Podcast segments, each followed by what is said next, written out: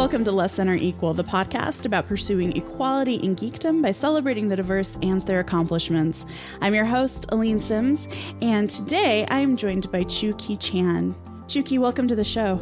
Hello, Aline. Hello. Please tell me I said your name correctly, because I practiced, but I may not have done it.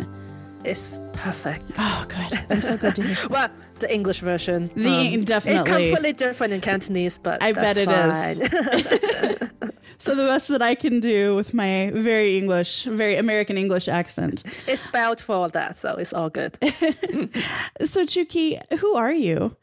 Let's see. Well, nowadays, I introduce myself as an Android developer with too many side projects. Ah, I'm familiar with that. Yes, I.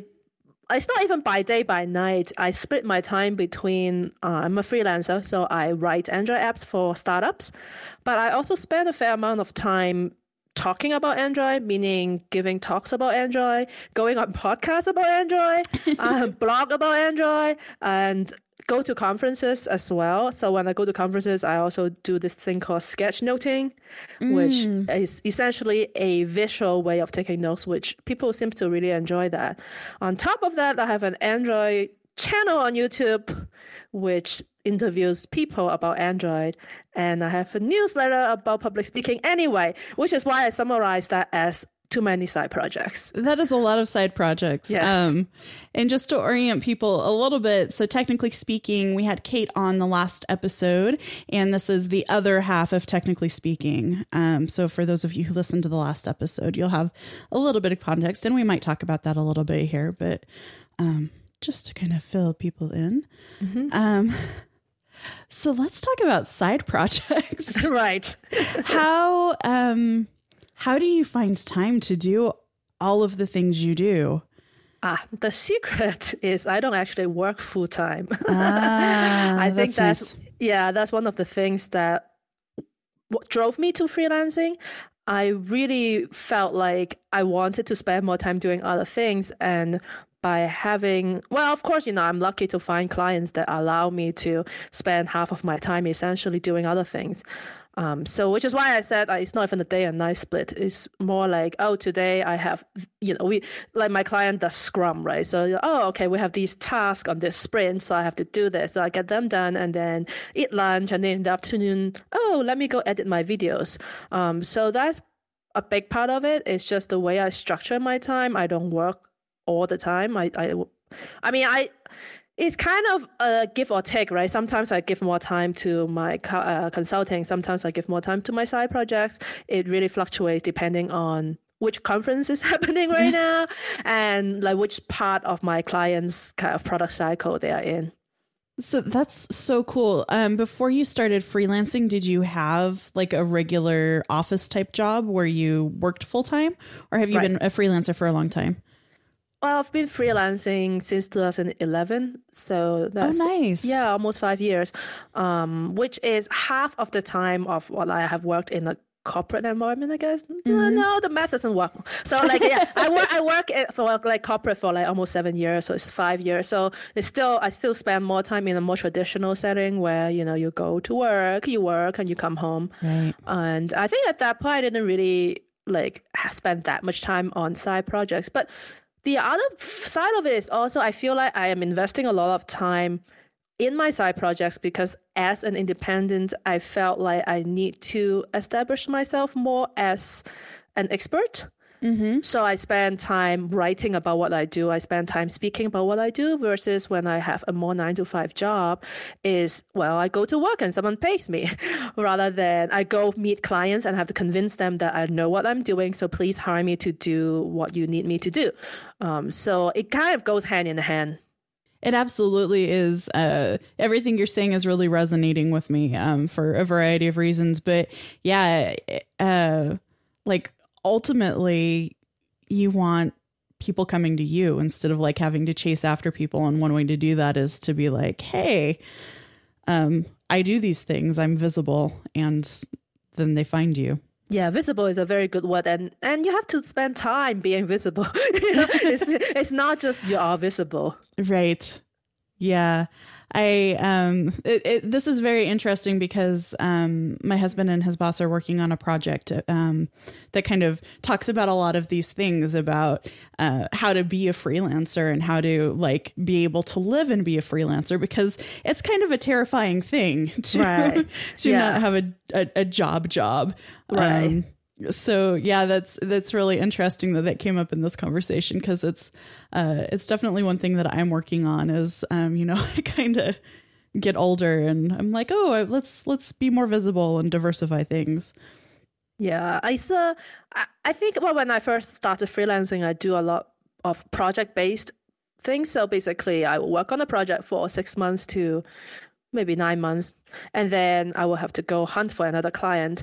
Um, these days, I am pretty much with one client, but not full time. So it's kind of the other way of doing it, which is much less stressful because I right. don't have to go around looking for new clients. So it's kind of it's kind of like a full time job, except I don't work full time, uh, which I I feel I I kind of hit the right balance right there. So was it a conscious decision you made, like to? I'm I'm just going to go independent and freelance, or did it kind of happen? Did you fall into it?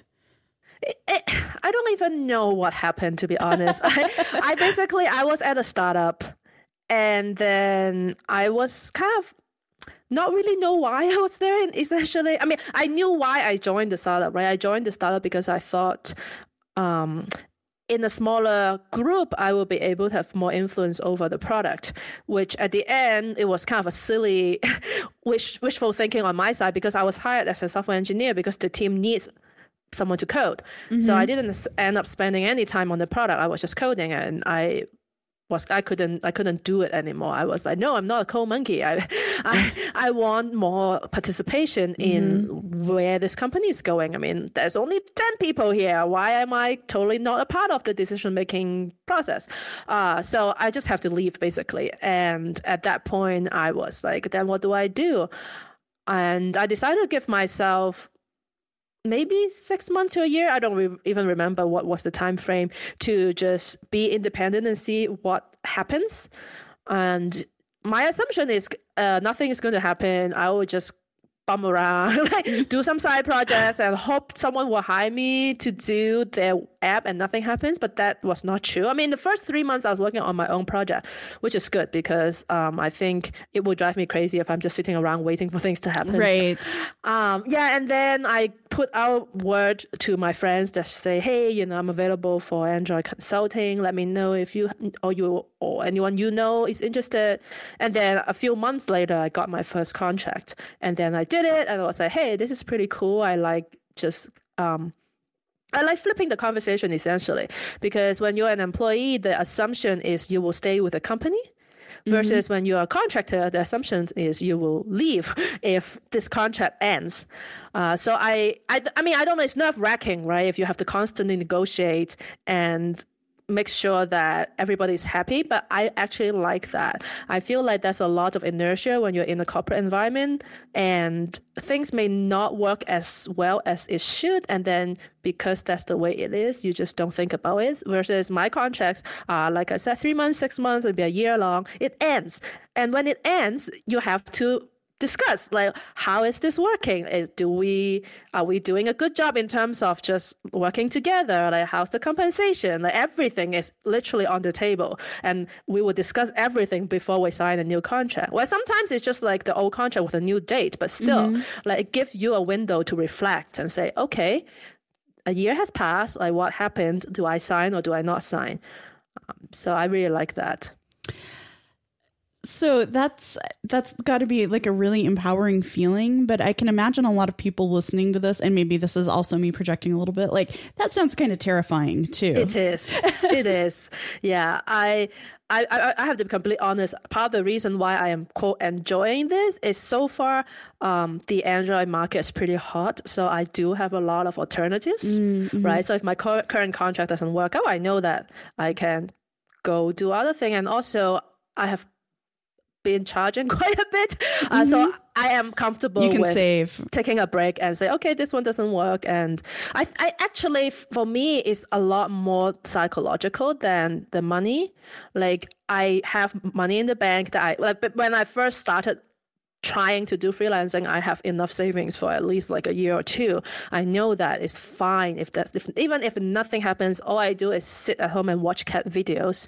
Financially, oh, that sounds I'm good. Okay. Right? I why mean, are you Why are you working? I don't understand. Well, like like come to the next part, right? So the, the next part is like, even though I know that I could sit and watch cat videos all day long, I've been brought up to be a useful citizen, right? Mm-hmm. Like, I do not let myself sit around and watch cat videos. I mean, in fact, it's kind of weird, right? Like, when I was not really with a client, I'm just working on my side project, I can spend my time anytime I want, right? So, I mean, one fine afternoon, I decided to go read a book, right? A Tuesday afternoon. And, you know, fifteen minutes into it, I felt really guilty. Oh, no. Like, one should not be reading a novel Tuesday afternoon. It's just not something that you do. And it's so stupid, right? This is, like, I don't know why, but I feel that way. And sometimes, you know, like, I, I mean, I'm an engineer. I try to be rational, but sometimes feelings are just feelings. Like, right. They come and they just hit you, and, and I cannot rationalize my way out of it. So, like, having something to do is super important just for my sanity, not not not necessary to pay the rent. So th- that's really interesting, because um, my husband and I have this discussion a lot where he's like, you know, you need to decide what you want to do when you grow up. And I'm like, well, I like if someone would pay me to read books and sleep and maybe play Splatoon, I'd be in good shape. Um, right. But, you know, I think I could do that for like maybe two weeks and exactly. just kind of decompress. And then I would be climbing the walls. Like, right. No way. Yeah. The other thing is kind of interesting that I discover is that side projects are only fun when they are side projects. Oh. When you make them like a full-time thing, then it's not the same. Yep. So without a main thing, you don't have side projects, essentially, which is kind of odd, but uh, that's essentially how I look at it. I mean, I have I have my main job, which is I write software for people, and then on the side, I do other things.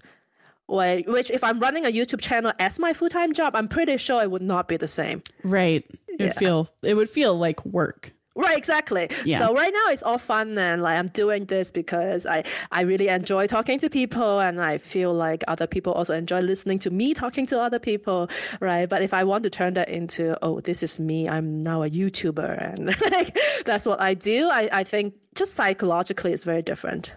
Yeah, I totally get that. Mm-hmm. So do you contract with companies? It's like mainly San Francisco based, or do you have, because I know Denver's kind of the tech scene there is um, growing quite a bit. Is it, you know, are, are is there a lot of opportunity, I guess, in the Denver Valley? I actually moved here from the San Francisco Bay Area about two years ago. Okay. Uh, so like I said earlier, most of my clients are friends of friends. Uh, I I have now fr- I now have friends in the Denver area, but before I didn't. So there are no friends of friends uh, to feed me work. Uh, so I brought my clients over, essentially, meaning that I'm still working for clients in the Bay Area. Okay. Um, I grew up about four hours from Denver. So oh, hey. Anytime someone's like, Denver, I'm like, I've been there a lot. Yeah, it's, the mountains are beautiful. It's so pretty. Yeah. And yeah. Uh, can I plug something? Absolutely. I'm plug away. A, yeah, I'm running an Android conference in July. So July twenty-second and twenty-ninth in Denver. So if anybody wants to visit Denver in summer, well, and have something to share with the Android community, please come and give a talk. We have the uh, cover papers open. So. Nice. Okay. Yeah. Um, and what's the name of the conference? And I'll it's make called, sure to put it in the show notes. It's called three sixty i Dev. So yeah, I'll send you a mm-hmm. link, I guess, so that you can put it in the show notes. Okay. Yeah, um, yeah, because three sixty i Dev is out there too. Exactly. Yeah. Actually, I'm partnering with John, which is why it, like, it's running under his brand. Nice. Yeah, uh, which is great because I know Android. I know developers. I don't know how to run a conference. Yeah, I don't Meanwhile, either. Yeah, he's yeah. mostly in the iOS community, so he doesn't really necessarily know who should be speaking, what topics mm-hmm. should we cover. Uh, so I think it will work out pretty well. And there's a third organizer as well, and he's also um, pretty deep in the Android community. Nice. So, yeah. Yeah, yeah. People go to Denver. Denver Yay. Has a cool conference. It's got the Treasury. It has a really cool Natural History Museum. It has a zoo right next to the Natural History Museum. Like, it's, um, I haven't been back in many, many years, like since yeah, early and, college, but wow. uh, I need and to go. Hiking is amazing yeah. in the summer. So yeah. yeah, yeah. So yeah, that's my plug. Good, and it was good. It was smooth. So yeah. Um. So when we were talking, um, well, we were emailing a little bit today, and you said that uh, you you kind of thought you wanted to talk about uh, having a topic around working within the status quo versus changing the system. Mm-hmm. Is that still something you'd like to do? Sure. Let's talk. Yeah. So what does that mean? Let's start really basic. Um, well, I struggle a lot with, well, I mean, as people probably notice by now, I'm a woman and I'm a developer and we are kind of the minority. And there is a lot of struggle in terms of just like, how do we make sure that we have a good time in the community, right? Mm-hmm. And there are two ways of approaching that, I feel like. One way is, well, we see what people who is currently having a good time in the system do and do like them, or we change the system so that we don't have to change ourselves, mm-hmm. right? Because we are completely valid human beings that our values and our way of doing things should be considered, and we don't necessarily have to f- try to fit in, because it's work to try to fit in. Um, and I struggle with that a lot. I, I, I kind of opt for the quote easy way, which is working within the status quo, mm-hmm. um, mostly because it's easier. Like, I was going to say, I think that's how we're raised mostly, right? Like we're raised to fill a hole in a system and not disrupt that and not really change it, but just to kind of work within what's already established. Yeah, and it just sounds really daunting, and you have to be a revolutionary uh, to change the system. Um, so, like, I mean, I don't think about such thing that much, which is why I want to talk about it on the podcast, because I feel like, hey, you know, this is something that is important, and I kind of want to give it some more thoughts. Um, so, like, when I say working within the status quo, at least, like, in the tech context, I feel like, for example, a lot of the times, like, let's say, like, something really common, right? Like, oh, we should contribute to open source. Like, why? Right. Like, I feel like no one ever answered the why part. It's just like this general thing that, oh, you know, if you want to like improve your career or something, you should take like, participate in like open source software. So that's, I think that's partly like visibility. Right. Because people are seeing your pull requests and they're seeing mm-hmm. your, you know, your thoughtful discussion of things. Right. Um. So it's that visibility thing we were talking about before. But right. But the, the, the thing is that the thing that really gets me is that it takes a lot of time and effort to participate in open source, right? right? I mean, the sad part is like a lot of the, co- the conversations I've seen so far about people who are trying to get into the industry if they are, for example, retraining from another discipline, or, you know, they left a little bit and they want to come back, is, oh, yeah, you know, you should participate in open source, you should do this and do that um, so that you have a chance of getting a job. And I just feel like it's so stupid. Like, why do I, like, why do we want to force people to spend all this, t- like, time and effort working to do for free? This? Yeah, working for free as a stepping stone to get a job. Like, what is the point? Like, why, why do we need to ask people to do that? Like, I mean, I understand the desire to have some working code to demonstrate that, mm-hmm. you know, you don't just put a keyword JavaScript in your resume, right? You actually knows JavaScript. Uh, uh, I understand that, but like for me, that just translates into doing a sample project and putting it somewhere that people can see, versus, oh, you need to like learn how to do pull requests. You need to participate in this community and like find projects that you can contribute to. I just feel like all those things are, it doesn't make any sense for that to be a gate for mm-hmm. people who want to get a job. It's a big right? ask. It's it's a big it's a big thing to ask people to do. Right. And like when you think about privilege, right? Who has time to do that? Mm-hmm. Right? I mean, you have to like, and then the same thing with like interviewing, right? Like when you want to prepare for an interview, you have to study algorithms and do all these things, which usually at the end you don't actually use on your job. So like Like now, like the dilemma is like, do I teach people how to be better at technical interviews, or do I try to change the system so that we don't conduct stupid technical interviews? Yeah. Right. So like there are many, many things that I see that I constantly get into this, oh, wait, which what, what should I do, right? So how do I change the interview system, right? I'm independent right now. I don't even interview. I'm not on either side of the table. Well, I mean, in a way I am, mm-hmm. but when I talk to clients, like they don't ask me to whiteboard. Right.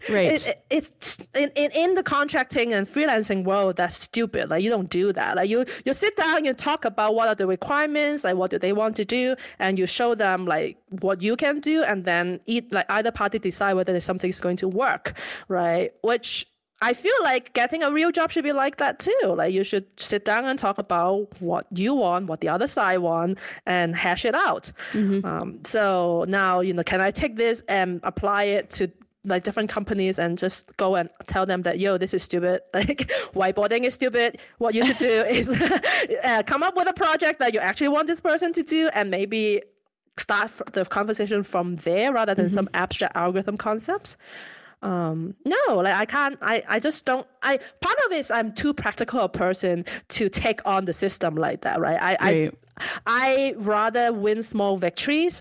I feel like that a lot too. Yeah. Yeah. Then go and tackle this big problem, which, uh, from time to time, I'm like, am I just chickening out? Am I just taking the easy path? Yeah. Well, spe- it's a big problem though, right? Um, I have seen more recently a lot of calls for like stop with the technical interview, stop sitting people down or stop calling people, you know, an interviewee into a room and making them write code on the whiteboard. Like just don't, right. don't yeah. do that.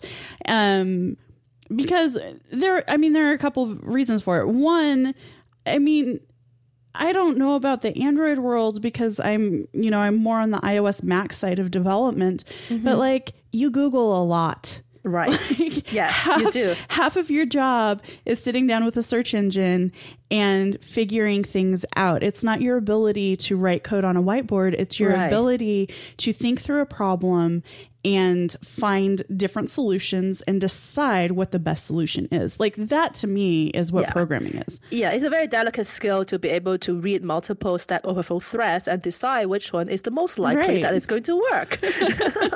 Curse you, Stack Overflow. And I mean, I am not even kidding about it. Like, I actually mm-hmm. dabbled in iOS a little bit, and not having the vocabulary to plug into the search engine was so painful, right? right? Like I was trying to rotate an image. So I typed rotate image iOS, and then Google was like, oh, download this app. I'm like, no, like programmatically. So I typed programmatically, and then it still doesn't work. And uh, two weeks later, I, I did enough iOS to know that you have to type U I image. Mm-hmm. Like if you put that in, then everything will turn into actual code rather than, oh, download this app. Right, the uh, layman's... Right. Yeah, yeah it, exactly. So like knowing how to seek knowledge is more important than what is already in your head. Right. Yeah, absolutely. And I mean, I don't know, people are nervous. I'd be nervous if someone was like, write code on a whiteboard. No, I'm, I'm just saying, like, I I actually have this kind of, well, I never actually need to do that. But I was like, you know, if any time I need to actually get a job and they ask me to do that, I would just like, look, if you're hiring me for an uh, Android position, give me forty-five minutes, give me an app to write. I'll write it right mm-hmm. in front of you. And that's it. Like, yeah. I mean, that, that is the best way to gauge my skills, not go to the whiteboard and right. implement this traffic-like algorithm or some other random thing, right? Exactly. Uh-huh. So, I mean, I don't, I don't, I don't know, like, if talking about this is going to change anything. I don't actually know whether people who are actually hiring care enough to change the system. Uh, but again, you know, that's, that's, it's basically, I just think about, oh, I should change the system and then go back to my small victories. Like, that's all I do. um, well, I kind of do that too. Um, you know, I look at people who are doing big, big things in the diversity space. And then I look at kind of what I'm doing, and I don't think there's a right way. Like I think about it a lot. You know, I look at um, people like Zoe Quinn and Anita Sarkeesian and Brianna Wu, who um, are, you know, like women who are trying to enact big change. Right. And I'm trying to help people think differently, including myself. Like mm-hmm. the way I think has changed a lot in the year and a half I've been doing this show. Mm-hmm. So changing the way that people think, individuals think, and then, you know, doing things like, um, you know, uh, I'm bringing a coding camp to Phoenix this summer, hopefully, um, if we get twelve, twelve people enrolled, um, mm-hmm. you know, and doing things like that. So the, like, I'm, I'm trying to do things on a smaller scale, but right. I, my hope is that it's going to hit more people.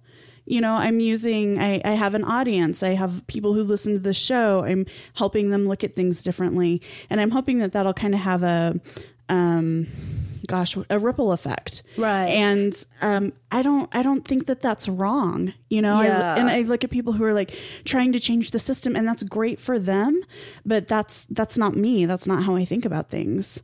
And so I think it's up to you, and I don't think it's wrong or right, whichever way right. you choose to go. Yeah. So, I mean, I don't think about it that much, like I said. So basically what I have decided that the way I'm going to help make the situation better is tell people how I do what I do, mm-hmm. essentially. And what I do is, uh, this is a phrase that I came up with. It sounds a little bit crazy, but basically badass while female. Like, I just put myself out there and say, look, I am an Android developer. I know what I'm doing. And therefore, also, by the way, I'm female and I'm Chinese. And therefore, you should really start thinking about your assumptions about who a developer can be. Mm-hmm. Which, in a way, it's like, well, it's a very small thing. I'm just showing like one example. I mean, this is me. And yes, I am female and I am not white. And yes, I am a developer. Like, that's all I'm doing. Right. So that's kind of like step one. And then step two is like, okay, now I kind of figure out how to be visible. And now I go and tell other people, hey, if you, if you are interested in being visible, these are what you can do. Like, which is why we have the public, um, technically speaking newsletter. Like, if, if you're interested in speaking, this is how you can get started. Um, I do want to acknowledge that not everybody is comfortable being visible for various mm-hmm. reasons. Um, th- so, which is why I phrase it at like, this is what I, what works for me. And I want to make sure that if you want to do it, I help you do it. Um, I think that's awesome. And so far I've been working really well in, in, in terms of like, I can see the change. I mean, I don't know how much ripple effect I'm causing, but my hope is that, okay, I am on stage, I am seen by, I don't know, thirty people in the room and maybe two hundred people on the internet per talk, right? And the, the numbers just keep getting bigger and bigger. And then I help ten people do that, right? And then that changed a little bit of the little needle on someone's head that's assuming that, oh, yeah, well, you know, tech, of course, you know, only white guys can do it, to be a little bit more, oh, okay, I guess that's not true. And I mean, I have had people come up to me like after conferences. Like, I remember when I was speaking in London, there was this student that come up to me and say, I'm just so glad to see you speak because it tells me that this is possible. Like, it is possible to be female and be in the tech industry and be seen as someone who knows what she's doing. Mm-hmm. Right. So, and I am assuming that every person that tells me there is twenty more that didn't tell me, right? Like, not everybody vocalized their thoughts, right? right? So I, it's hard to measure what I'm doing, but I'm hoping that this is actually making a difference. Um, so that, that is what I do. And like, I'm not really leading a revolution or anything big like that, but I'm hoping that one thing at a time, right? Like, the other things I do is if I go to a conference and someone come up to me and ask me, oh, hey, are you a recruiter? I said, no. no, why? There is no good answer to that. Like, why do you think I'm a recruiter? And, you know, like, kind of bit by bit, I'm hoping that this will change a little bit of what people think, and then that will change further of what people, how they interact with people. So that that's what I do is, uh, I'm, I'm like, one thing that's really visible is that I am definitely seeing more women in Android speaking. Good. Because I'm like pinging them all the time, say, are you submitting? Why are you not submitting? And then they're like, I have nothing to say. Oh, that is so not true. I'll spend half an hour with you and then I guarantee you by the end of it, you will have something to submit. Um, so like I definitely, it's on a small scale, but I mean, the the sad part is like I am trying to meet every Android developer that's female on the planet. And I, I feel like I've met them all already, which oh, is no. totally not true. This is not possible. Uh, but like the ones that are putting themselves out there so that I can find them, mm-hmm. I feel like I've met a lot of them already. Um, so yeah. Yeah, we need to get more so that that's an insurmountable task. Right, exactly. Yeah. Like I do, I do not want to be able to meet them all. Right. So yeah. I'm actually really curious to know if, so one thing I've struggled with, and I, I've talked about this a lot lately, I think I've I've had a lot of people who are really into public speaking on the show lately, um, is my desire to speak this year. And um, I have a couple of um, emails out and proposals uh, done. So I've actually taken action on that since I talked to Kate. Um, but But one thing that I struggle with, and it sounds like a lot of people struggle with, is how do I pick a topic? Like, I don't feel like I have anything to say. And of course, that's not true. I have unique mm-hmm. thoughts and feelings and perspectives and experiences. And, right. um, you know, there's stuff in there. But do you have a strategy for helping people kind of uncover what what talk they might want to give, or what maybe they're um, they're passionate about that, that they think is normal? I think that's a thing, like, oh yeah, mm. everyone's interested in blah, blah, blah. And that's not true. So well, do you have a, have a strategy? Yeah. For me, the first thing is, why do you want to speak in the first place? Right. So for example, I want to speak because I want to be seen as an Android expert. Well, then talk about Android. and and that's still a very big topic, but at least like that's one starting point, right? Once mm-hmm. once you narrow down like to the world of everything, I am I'm going to focus on Android, and then within Android, then you can kind of figure out, oh, okay, what do I do within this space, and and just just start. It the the best advice I can give is find somebody else and talk with that person. It doesn't even matter who, but but not a cat. Like somebody who, who can actually reply mm-hmm. and, and like probe you further. Mm-hmm. Um, that that would be kind of the most generic advice I can give. Like figure out why you want to speak, and then just talk it out loud with someone. Well, that's a starting point, right? Which I think so is more do you, than... do you actually want to do this exercise right now? We can do that as an example. Oh, Lord. Okay. Yeah, we can. Yeah. So why do you want to speak? Um, okay, why do I like to speak? I actually really enjoy public speaking, which is a thing that I, I don't think that most people do. Um, mm-hmm. I, I, why do I want to speak? That's a really excellent question, and I don't know. um, I right. think, um, well, let me give you a few multiple choices. Okay. Like, like one is like, you want to be more visible. And we'll, we'll probe deeper, whatever that means, right? And the other the other one is like you you want to represent, right? Like you are a woman, you want to be on stage. That's part of the reason why I speak, mm-hmm. right? And then another reason is just like you want to go to conferences and you don't want to pay, so you want to get in for a free ticket. Another reason is you want to travel, and again, same deal, right? Like uh, it's it's a good excuse to go see the rest of the world. Right. I mean, I think those are all true. You're checking all the boxes. I'm checking all of them. Um, I think for me, um, I think for me, what I'm realizing about myself is that I really like people. And this mm-hmm. is a startling revelation for me, because I've always been like one of those, you know, like you grumpy. You used to think that you're a people hater. Right. No, I did. I, I would look at people and I'd be like, um, you know, and this is probably very revealing of my childhood too. Like, people suck. People are Aww. the worst. Why, why would I want to interact with anybody, you know? Mm-hmm. And, um, and I think that I'm, I have more faith in people than I used to now. And okay. I kind of want to go out and meet more people and, um, and kind of share, um, share things I've learned, not necessarily just about diversity, which, you know, right. I definitely have, but like I write some badass release notes, Ooh. you know, so I can, I can go out That's and teach a lightning people, talk right there. I can teach people how, you know, some, some, give people some takeaways on writing good release notes. And, right. you know, like I just have a lot of things, a lot of things I'm good at, a lot of things that, again, I don't think about mm-hmm. that I can help people get better at. Right.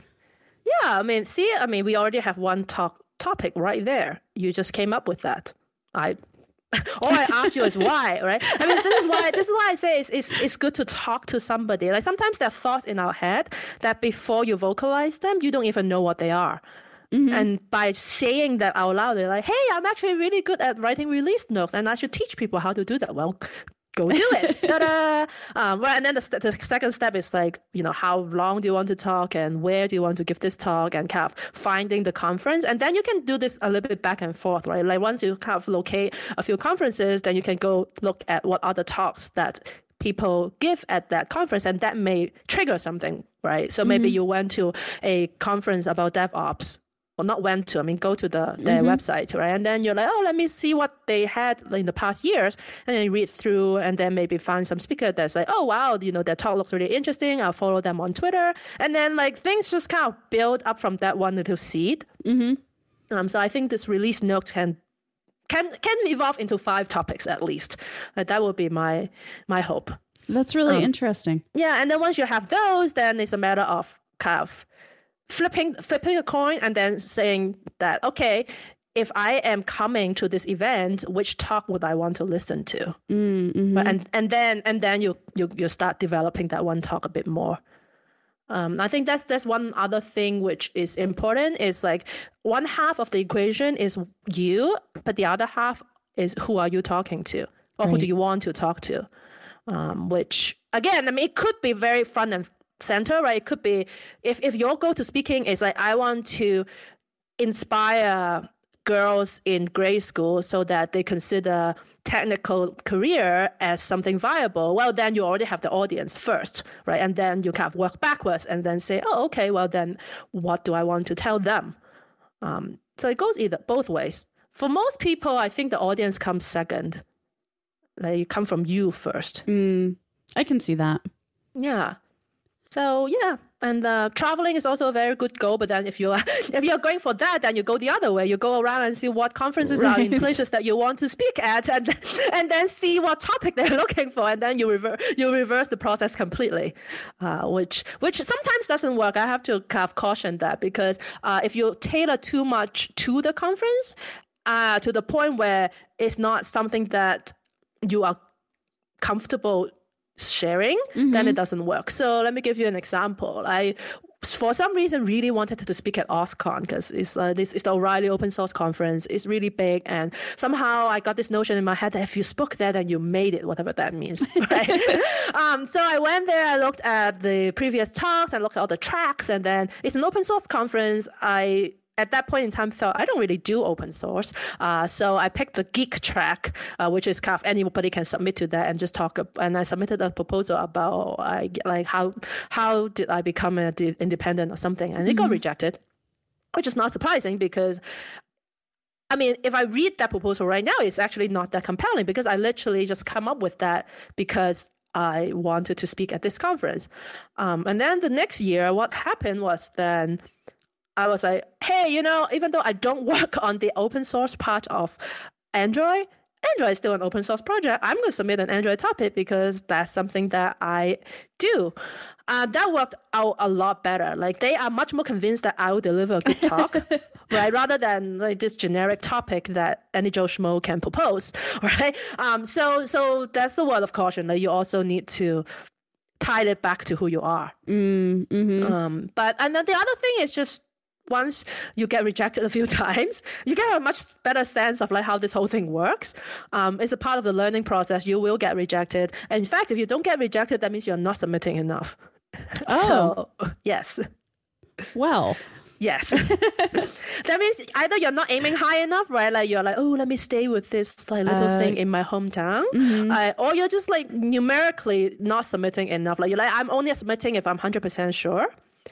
And by one hundred percent sure, there are multiple factors there. It's like, well, whether they will accept my talk, whether I will have the money to fly to the conference, whether I will have the time to do it. Like, no, don't think so hard. Just just submit.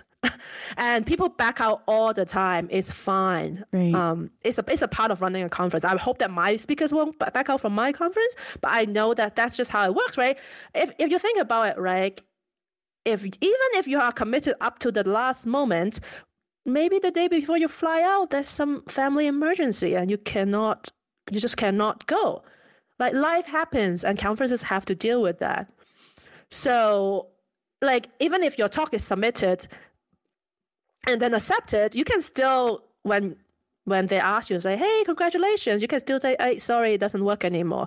So again, give you an example, OSCON, like what I was talking about. Um, so usually big conferences like that, their submission deadline is a few months before um, the actual conference happens. And guess what? This year, OSCON is happening at the exact same days as Google I O Oh, no. Oh, no, right? So as an Android developer, I didn't submit. But if I submitted and my talk is accepted, I am not going because right. I'm not missing Google I O Like, it is not acceptable for me to miss Google I O right? So, and it's like there are factors outside of my control that will cause me to pull from a conference. So, therefore, it's okay even if the factor is just, oh, actually, you know what? I submitted to five conferences and they all accepted me and I cannot travel that many times. And then you have to pick and choose. That's a perfectly valid reason because you don't know who will accept you, right? It's like college application. You don't apply to one single college. You apply to five of them and then right. you choose. And sometimes, I mean, unlike college application, you can actually attend multiple conferences. But the same principle applies. Like, what if nobody accepted you? Then you are left with no college, which is a much more dire situation than right. you are left with no conference to speak at. But the same principles apply. Like exactly. you apply and then they accept and then you decide whether you go or not. I'm, okay. I'm sure that like conference organizers hate me for yeah, saying that. Yeah, I was going to say, you're not going to be popular. But that's that's how the game is played. Right. So it's, uh, I, I feel like, I, I don't know, again, I mean, for some reason, I think women are more timid about that, like about saying no, essentially, right? I mean, mm-hmm. this essentially, it sets you up to say no, right? Like, your best case scenario, you are going to be saying no, because if you apply to more conferences than you can go, assuming that some of them will not accept you, and then all of them accepted you, then you have to say no. It's a good situation to be in. Like, set yourself up that way, rather than um, apply to one conference and then get rejected and right. wait for the next have year. Nothing. I mean, how right. many years in your life do you have? Like, don't wait. Um, so, like, this is kind of just general life advice. Just don't wait. Like, we've, just, just... we've gone from conference speaking to broader. Yeah, exactly.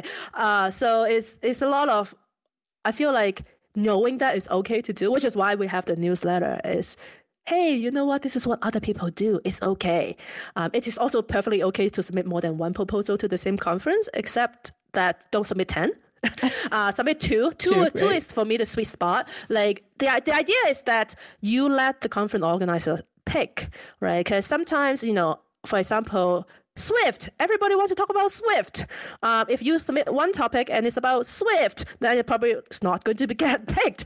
So why don't you submit Swift and something else, uh, whatever that something else is, so that they have a choice, right? Rather than But putting essentially, don't put all your eggs in the same basket. That's that's pretty much it. Yeah. And as conference organizers, like like I said, ten is horrible, but two is is great. Like I I'd love to see two per person, just so that I can put together the schedule. I have more more knobs to tweak, essentially, right? Like right. I can I can I can decide on like how much in-depth topic versus like beginner topic. I can decide on how much I want people who have less experience versus more experience, because surprise, actually people with not a lot of experience have a lot to teach others as well, because they remember yep. like that how painful it was, and they will actually address the things that that are important, rather than if right. you have done it for a long time, you forgot that, oh yeah, right, you know, if I don't set up this environment variable, it's not going to compile because you set it up five years ago,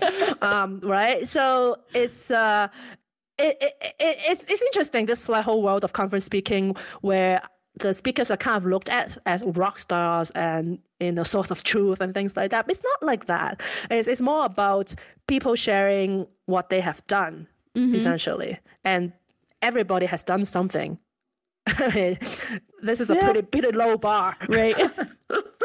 Do you reuse your talks? Um, I know a lot of people give the same talk like two or three or four times um, at different different conferences. Is that something that you do or you advocate for? Oh, yeah, definitely. Um, the way I do it now, which a lot of other speakers do, is essentially I have one talk per year. Uh, so my talk this year right now is Espresso, which is an Android testing framework. I have given that talk five or six times already. But like, it's like one's in New York, one's in Texas, one's in, no, two times in California, one time in Japan. So the audience is completely different. Right. And it's perfectly fine. And I, my, the way I put it is, is think of it as like, now go back to the rock star analogy. If you wrote a song, are you going to only play that once? Like, no, you're going to take it on tour. You're going to show it to different people. For right? years. Sure. Yeah, people can buy the C D or download the M P three or whatever, which is the same as your talk is recorded and it's online. But it's not the same. A live performance is not the same as watching it on YouTube. Right? You go there not just to give a talk, but to interact with the people. People can ask you questions either at the end of the session or they can sit down with you at lunch. And like the talk is essentially just a starting point of you talking to other people, right? So if you're in Japan, the people there are not going to be the same as the people in New York. And right. If you give it at a meetup, again, that is not going to be the same as giving it at a conference.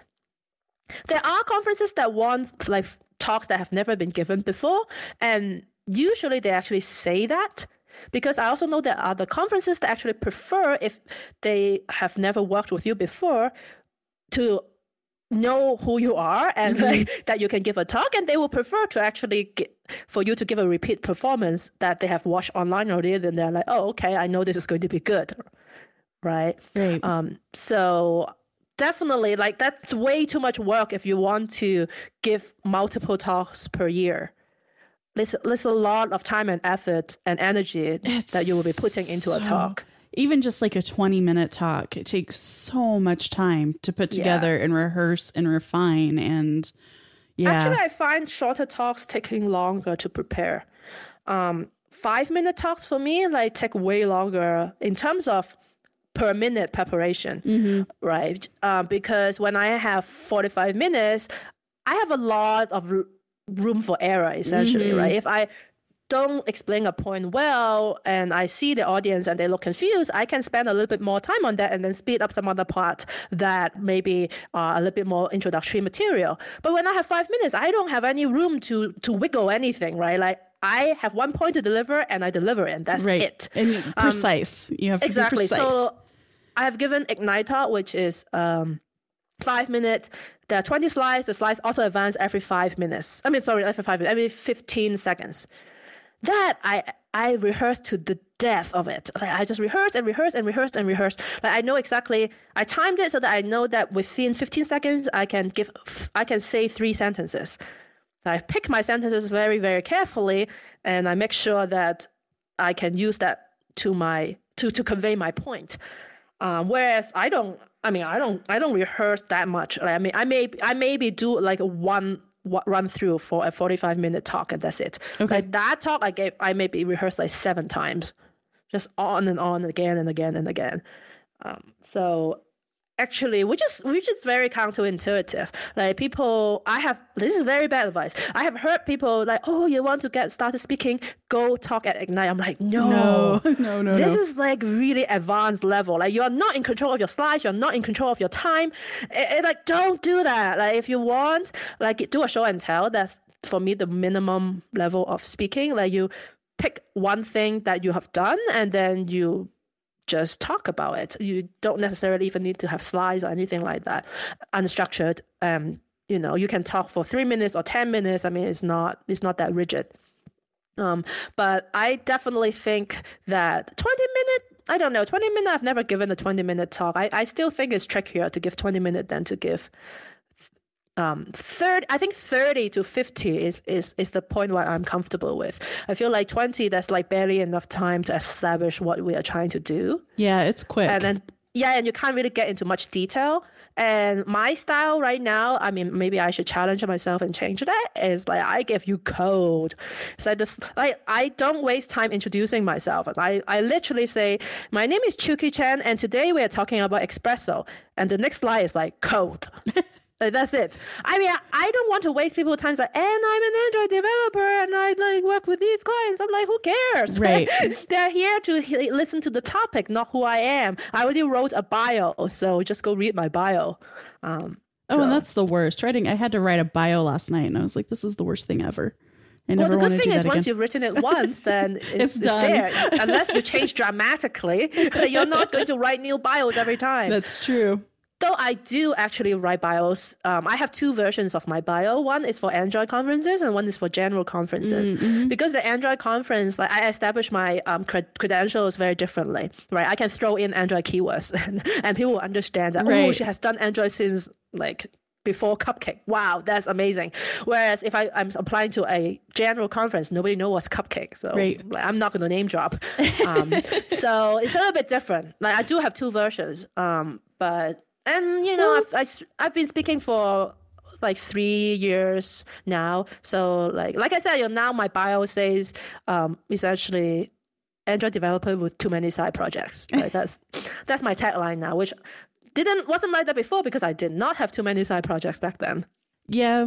And then you started Technically Speaking and YouTube channels and right. I think mentoring people and...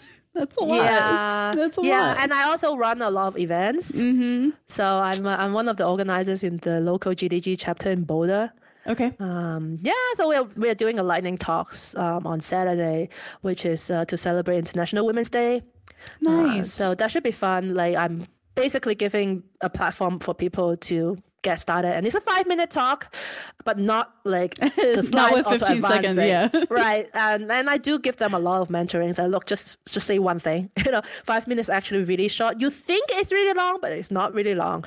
Um, so um, last year was really fun. We have a lot of people come and watch the talks and just very high energy in general. So I'm hoping that Saturday will be also a very fun event. Um, but yeah, you know, organizing things, that takes time. Yeah. Yeah, yeah, I remember when I had free time.